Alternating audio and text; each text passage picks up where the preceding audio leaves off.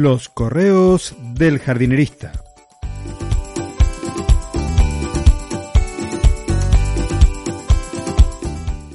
El pis de canela y las claves secretas. Primero voy con las claves secretas. Empecemos por el final, de atrás para adelante, como cuando hojeamos una revista. Esta semana te hablaré de consultas de plantas, de empresas, de empleados y clientes y un poco más. En alguna parte del correo encontrarás la clave secreta, que será una palabra o unas letras que te permitirán acceder a un descuento del 25% en mis servicios de consultoría o de alquiler del cerebro, como me gusta por ahí decirlo. Eso sí, cada clave secreta es un cupón distinto de lunes a viernes y solo válido por 24 horas. Y estas claves secretas en los episodios del correo del jardinerista no las vas a encontrar. Están solamente en mi boletín. Por lo cual vas a tener que suscribirte si querés tener la posibilidad de acceder a una consultoría con un 25% de descuento y si no también está la otra porque la semana que viene ya les voy a contar cómo vamos a hacer, pero aquellos que me puedan responder las cinco claves secretas, las del lunes, la del martes, miércoles, jueves y viernes, van a poder acceder a un sorteo y se van a llevar una consultoría de una hora totalmente gratuita. Entonces, es interesante que esté registrada, que esté registrado porque podemos hablar de jardinería, podemos hablar del diseño paisajístico de tu jardín, podemos hablar de empresa, podemos el tema que quieras charlarlo durante esa hora. Todas las consultorías son con una preparación previa para que te lleves el mayor valor posible. Y antes de que me olvide, si adquirís una consultoría, también entre aquellos que alquilen mi cerebro, voy a sortear otra consultoría igual a la que han contratado. Entonces te estarías llevando dos por una si el destino y el azar están de tu lado. Ahora sí, comenzamos con la historia de Canela, la historia del día de hoy. El día 6 de enero te conté sobre mis clientes que compraron una casa con un bello jardín para que Canela, su perra, tuviera espacio para jugar.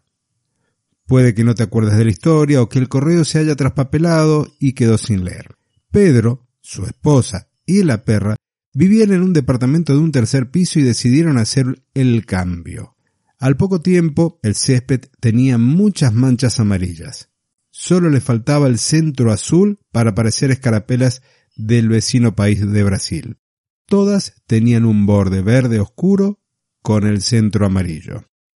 Me llamaron y me contrataron una consultoría presencial para que les indicara qué ocurría y qué debían de hacer.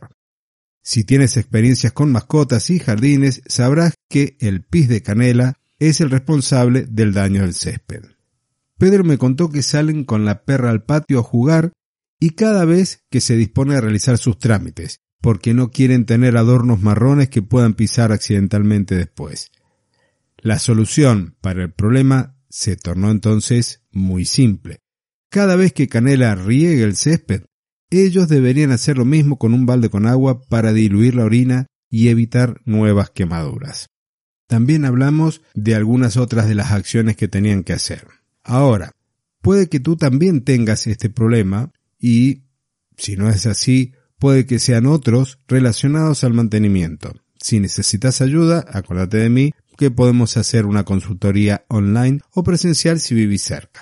¿Y qué aprendizajes me gustaría que te lleves de este correo, de este audio? El primero, si vas a realizar un jardín desde cero que va a recibir mascotas, elegí convenientemente la variedad de césped. Algunas se van a recuperar mucho mejor frente a la actividad de los perros, como por ejemplo una bermuda. Otra de las cosas es que también hay una relación entre el tamaño del perro y la superficie mínima recomendada de césped que tendrías que tener como para que convivan mascotas y jardín sin tantos problemas. Pero esto te lo voy a contar otro día. La clave secreta es, ah, cierto que tenés que estar registrado y, y lo vas a recibir en tu buzón de correo electrónico. Y la última es para que te quedes más tranquilo, es que si llegas a contratar una consultoría, vamos a estar nosotros dos, vos y yo. Primero voy a ver tus consultas, luego preparo la reunión y finalmente nos reunimos uno a uno y nadie más. Toda mi experiencia y mis conocimientos a tu servicio. Y ahora sí, hasta aquí llegamos, nos encontramos mañana en un nuevo correo del jardinerista.